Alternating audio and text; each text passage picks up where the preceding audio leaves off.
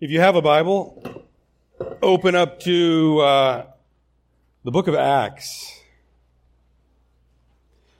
We are in Acts chapter 4 this morning. Uh, you guys know anyone who just uh, who just carries themselves with a huge amount of confidence? You know anybody like that? They just have so much like like self-esteem, uh, someone who's self-assured, unafraid, doesn't care what other people think about them. They're just comfortable with themselves. Those people are the worst, right? How dare they not be racked with insecurity and fear like the rest of us? Those weirdos. Uh, it's hard not to be at least a little bit envious of confident people. I have a a daughter who kind of carries herself with a great degree of confidence. I won't say which one, but it's Lily. Uh, I don't know where she gets it. I think she gets it from her mom. Uh, anyway, it's it's it's just so much easier to be insecure. It's there's just so many things for us to be insecure and worried about, right? I mean, the list is, is endless. Our looks, our health, our, our breath, our hair, our house, our education, our finances, our clothes. Our, there's a lot of things that we could be worried about. Our sin. There's a lot of people who have a hard time even coming in to a church building because they feel like everybody's looking at them. Everybody knows what they've done. Everybody's judging them. Even though nobody's, nobody's looking at you. nobody's judging you. But man, our, our insecurities convince us that everybody's thinking about us. We're, we're obsessed. A lot of times we're obsessed about what other people think about us. And we're afraid of, of rejection. We're afraid of failure. Uh, too often we make these unhealthy comparisons with other people, and that increases our insecurities. We, a lot of times, will place our confidence or our trust or our hope in things that are weak and flimsy and fleeting and that ultimately are, aren't going to last, at least not, not for forever. Money or, or our jobs or our relationships or our control. Insecurity just, it comes so natural to us. But let me, let me tell you a secret, and, and I, I tell this to my kids all the time. I think it helps a little bit with the uh, insecurity that we feel sometimes. Uh, everyone is insecure. It's not just you. Everyone else is too. Everyone else in this room is also insecure. Every single one of you sitting there and the guy standing here, all of us have our own unique sets of fears and worries and struggles and insecurities. All of us do. And if I asked you to share what yours is, you would immediately think about what they are, but you wouldn't say them because you're really insecure about your insecurities. right? A little bit. And, and, and even though I know we're worried so much about what other people are going to think about us, the fact is, other people aren't thinking about you because they're too busy thinking about themselves. They're too busy worrying about what you think of them. and, and insecurity that we all face, that we all feel really at its core it's just another symptom of that, that selfishness, that pride that we're all born with. It's a, it's an unhealthy focus on ourselves. Here in, in this section of Acts that we're going to look at this morning, what we see are a couple of guys who have such total confidence, such security. They aren't afraid of anyone or anything in the face of very, very real opposition, in the face of very real threats, even in the face of death. They are confident in how they speak. And their, their confidence is, is unique and it's stunning. So, so much so that even their accusers are caught off guard. How? How do they have that much confidence? Where does it come from? How is it possible to have this level uh, of assurance in a world that is just so confusing and unsettled? I don't know about you guys, but do you want to shake off that nagging feeling of insecurity and worry and fear that seems to just live there in your gut all the time and instead replace it with confidence and assurance that, that'll make other people take notice. I, I kind of do. And so I want us to see what we can learn from the example of Peter and John uh, here in, in Acts chapter 4. So flip over to, to Acts 4. Uh, if you remember where we left off last week, Peter and John are walking into the temple area uh, in the evening for the evening time of prayer. There's a, a crippled beggar who's placed there looking for money. Peter and John get his attention, say, look at us. I don't have silver or gold, but what I have, I give to you in the name of Jesus Christ, the Nazarene, walk. And the guy leaps to his feet. Everything is fixed, instantly healed. And he goes running and screaming and jumping and praising God and a, and a huge crowd gathers and Peter again has an opportunity to talk all about how awesome Jesus is, about how salvation and forgiveness and restoration is found in Jesus. And this large crowd that's gathering, listening to these guys teach, it catches the attention of the priests in the temple and the temple guards and the, and the Sadducees and Peter and John are arrested locked up. It's too late to have a proper trial, so they're, they're put in jail overnight until morning.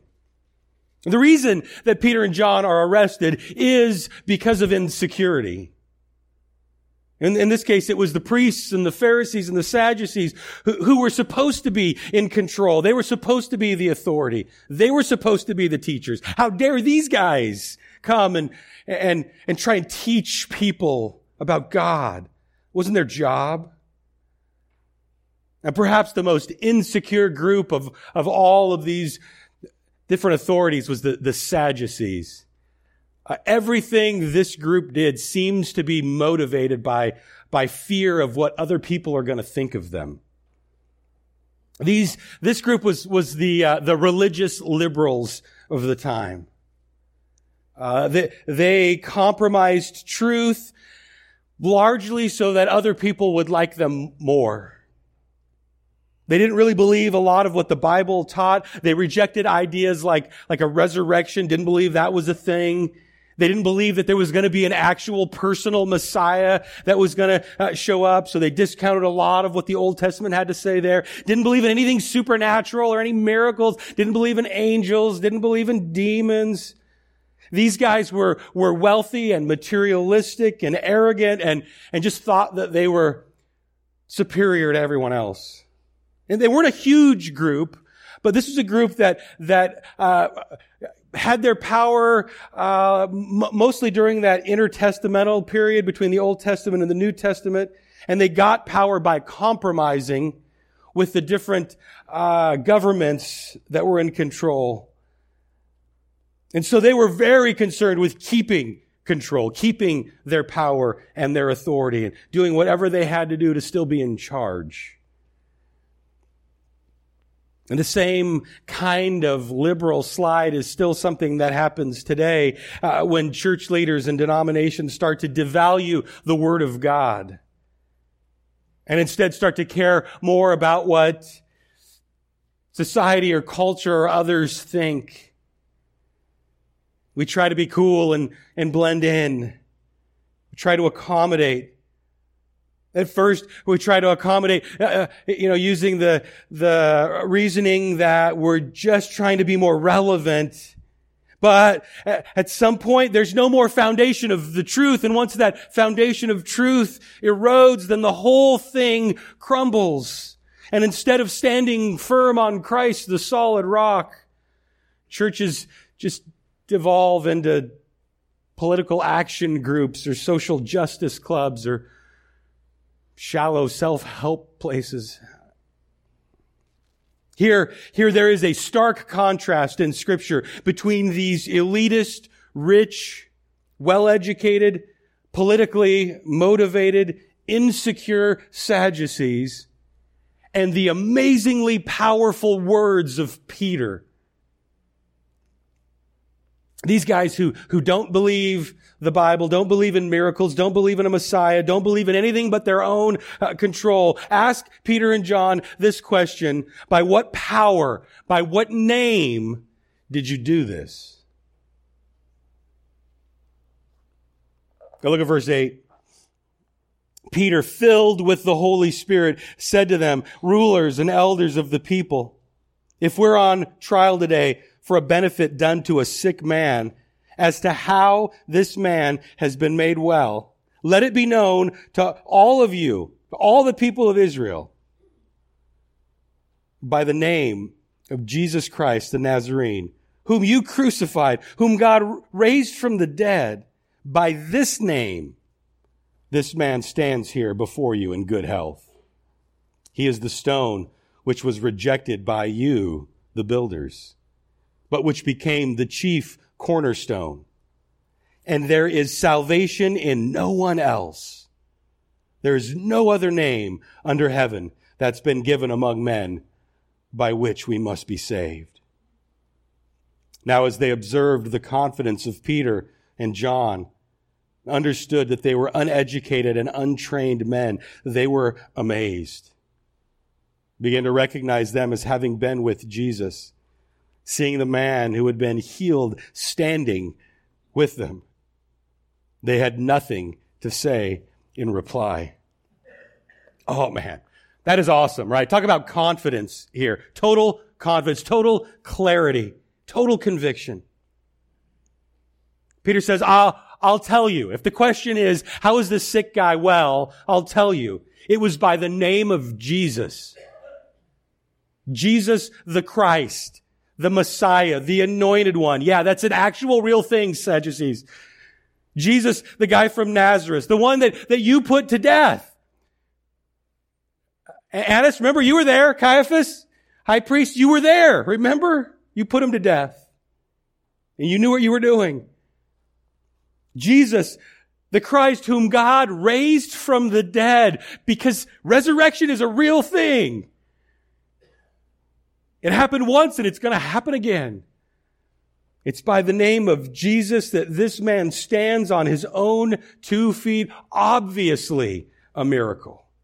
And even though I know you guys, you Sadducees don't believe in the Old Testament promises about the Messiah, I'm going to quote one for you anyway. He is the stone which was rejected by you, the builders, but which became the chief cornerstone. And there is salvation in no one else, for there's no other name under heaven that's been given among men by which we must be saved. Man, those are powerful words. These, these arrogant, rich, power hungry, insecure men are rendered speechless by, by Peter. The confidence of Peter and John floor them. They realize that these guys are uneducated. But there's something else that they realize about them. These guys were the guys that used to hang out with Jesus. And I think I think as they heard Peter confidently share about the power and authority of Jesus, I think they had some flashbacks here. They had to at least a little bit, right? It had to feel a lot like the conversations that they had had with Jesus when he was on trial. The kind of authority and power and conviction that came from Jesus was now on display with Peter, and with John. These men filled with the Holy Spirit of God, commissioned by Jesus to go out and be witnesses everywhere. They sound and they look just like Jesus. I want that, right? I want that. I want that for me and I, and I want that for, for you. I want us to speak and to act with such confidence and clarity and conviction that other people are awed. I want us to sound more and more like Jesus and to look more and more like Jesus.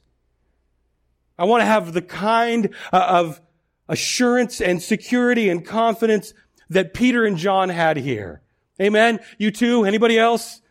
Right? The, the Sadducees and the, and the Pharisees and the high priests and everybody, they confer together for a while and they can't deny that a miracle has been done. And they, they really are scared about doing anything to Peter and John because of the crowd. And so they scold the apostles. Say, no more, no more, no more using that name. No more saying that name anymore. Okay, guys? We're serious this time. If you use that name, you're going to be in big trouble. That ought to work, right? That'll stop them. Look at verse 19. Peter and John answered, said to them, whether it is right in the sight of God to give heed to you rather than to God, you be the judge. Nice. right. Let's see. Whether we should listen to God or you, I don't know. You decide what you think we should do. For we cannot stop speaking about what we have seen and heard.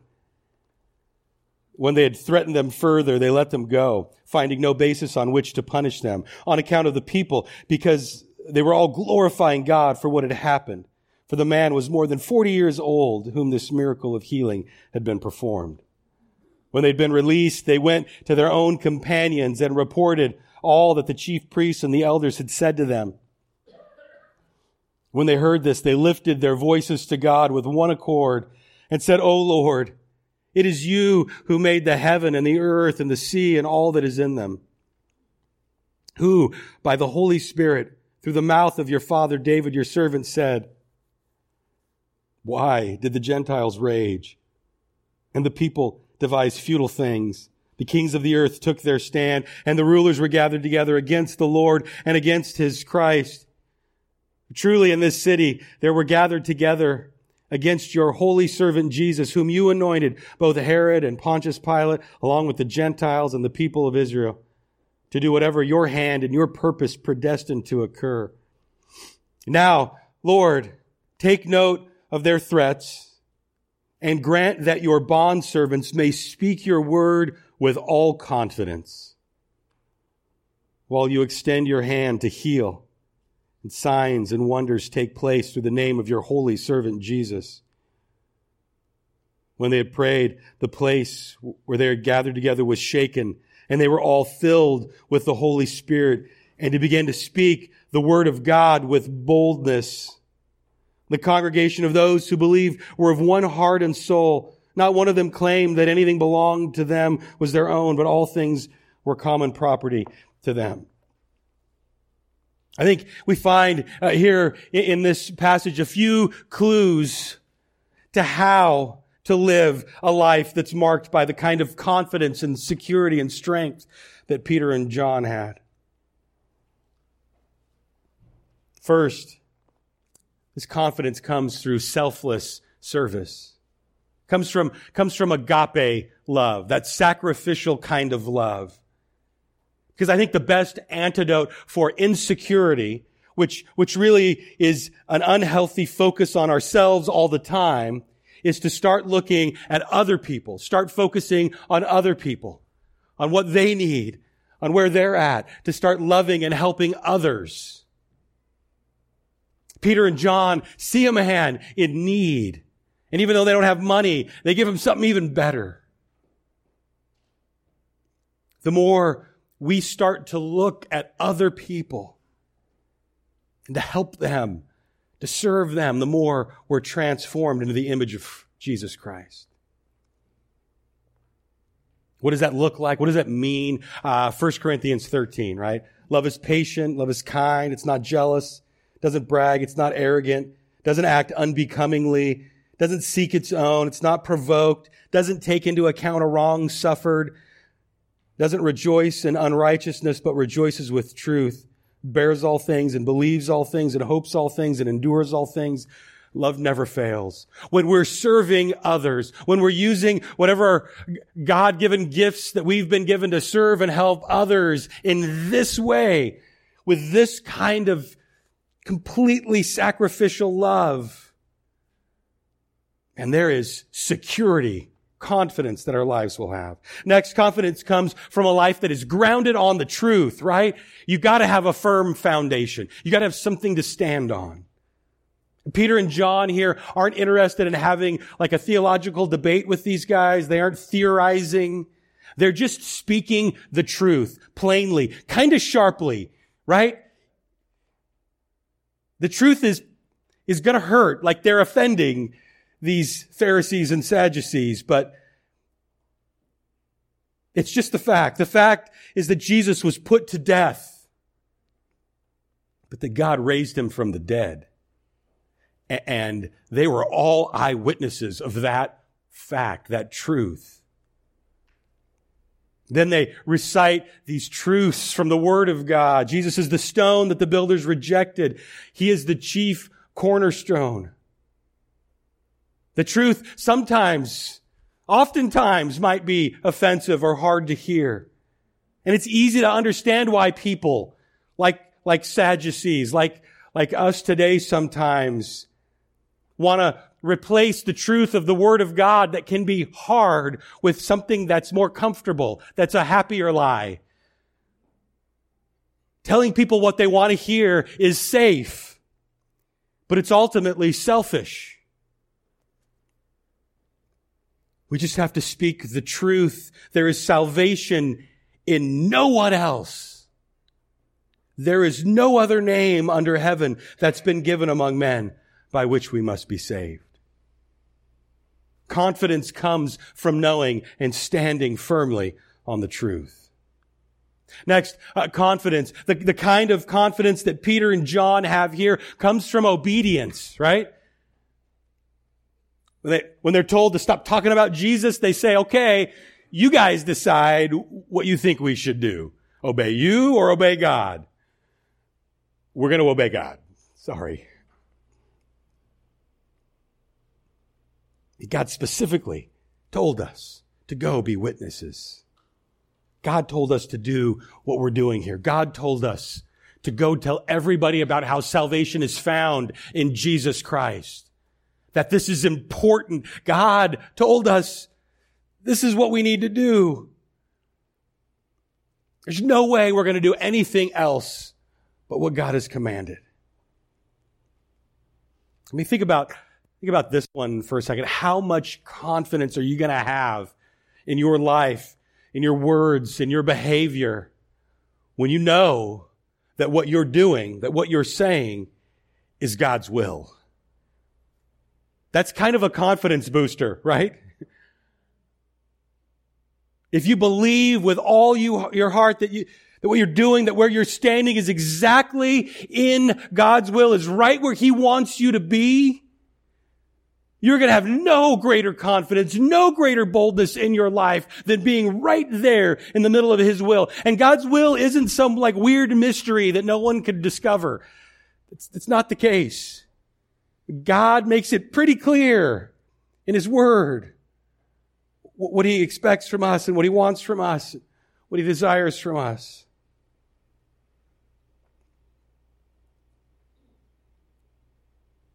Obeying God will result in lives that are marked by uncommon confidence and security. Proverbs 10 9 says, He who walks in integrity walks securely. Next, confidence comes from unity, right? Peter and, and, John, when they're finally released, they go back to the other apostles and to all the other believers and tell them all about what had happened, all about the things that were, were said by the Sadducees and while they were arrested. And what do they do? They rejoice together and they pray together. That's the first, let's go pray. The first thing they do.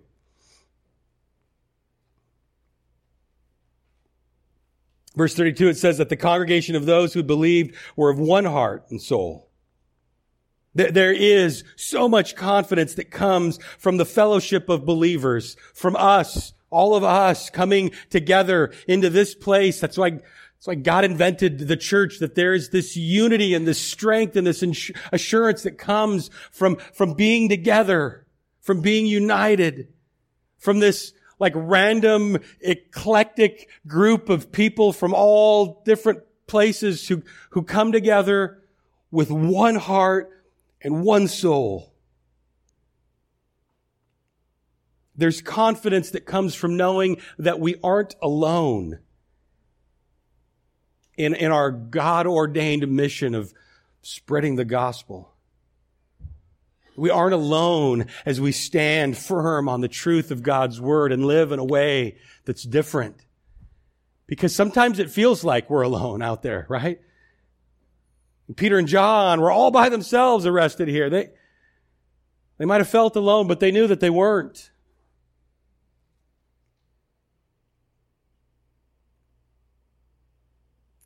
Luke mentions here that their unity, uh, it even extends to their stuff. None of them claimed that anything belonged to him was his own. All things were common property to them. And I, I kind of think that this speaks to their, their sold out mindset. Uh, it speaks to their detachment from material things, which I, I think here is a huge confidence booster for them. Because so much of our insecurity comes from worrying about stuff, what we're going to eat and what we're going to drink and what we're going to wear. And Jesus says, seek first the kingdom of God and his righteousness. And all those other things that you could worry about will be added to you. And again, this passage here, it's not a, it's, not prescriptive, it's descriptive. It's not mandating that we recreate some sort of first century commune. But I think the principles here of, of holding on kind of loosely to material things and seeking the kingdom of God first still apply to us today. So there's confidence from loving others and selfless service. And there's confidence from standing firmly on the truth of God's word. And there's confidence that comes from obeying God and being in his will. And there's confidence that we get from being a part of the unified body of Christ and gathering together. And there's confidence that comes when we pray.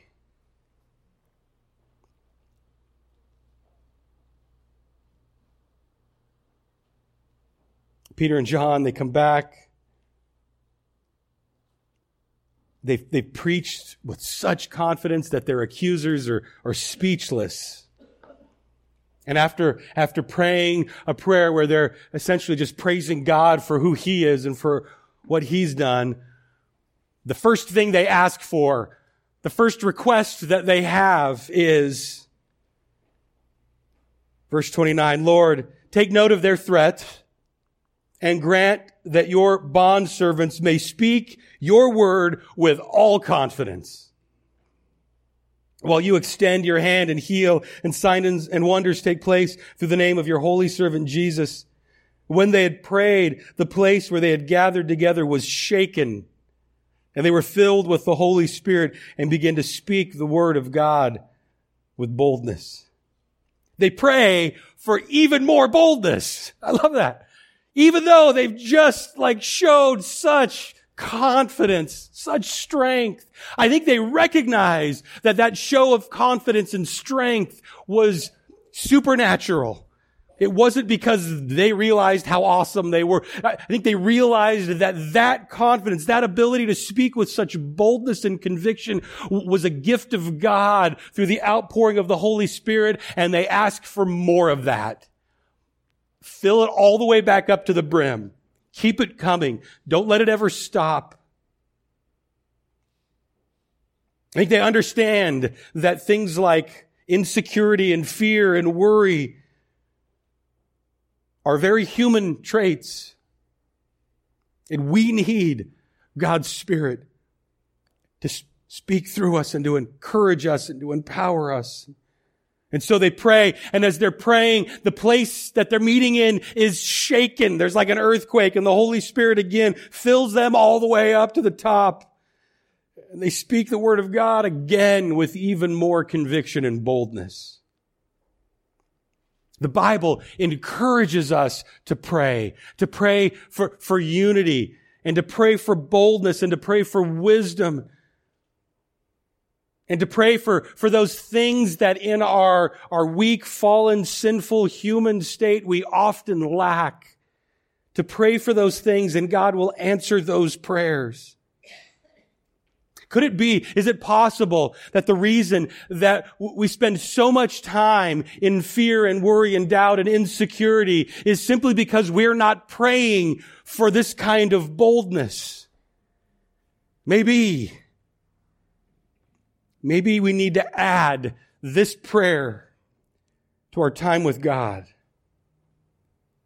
Pray and ask Him for the ability to speak His word with even more confidence Pray and ask Him uh, to have His Holy Spirit fill us back up to the brim. I don't know. It's crazy enough to work. Let's try it right now. Let's pray. Hold on to something just in case the place shakes. God, I want to pray right now for the same confidence and boldness and courage. I want to pray that your Holy Spirit would again fill us all the way up to the top. The world that we're going out into after we leave this place is messy and scary. And there's lots of things that we don't understand and that we don't get, and lots of excuses for insecurity. But God, we want your boldness and your confidence to be able to stand firmly on the truth of the gospel. We want that, that confidence, that boldness from your Holy Spirit to be able to communicate it to those who need to hear it. God, give us your spirit as a guide who will lead us so that we will obey and follow you and that our lives would be firmly in your will.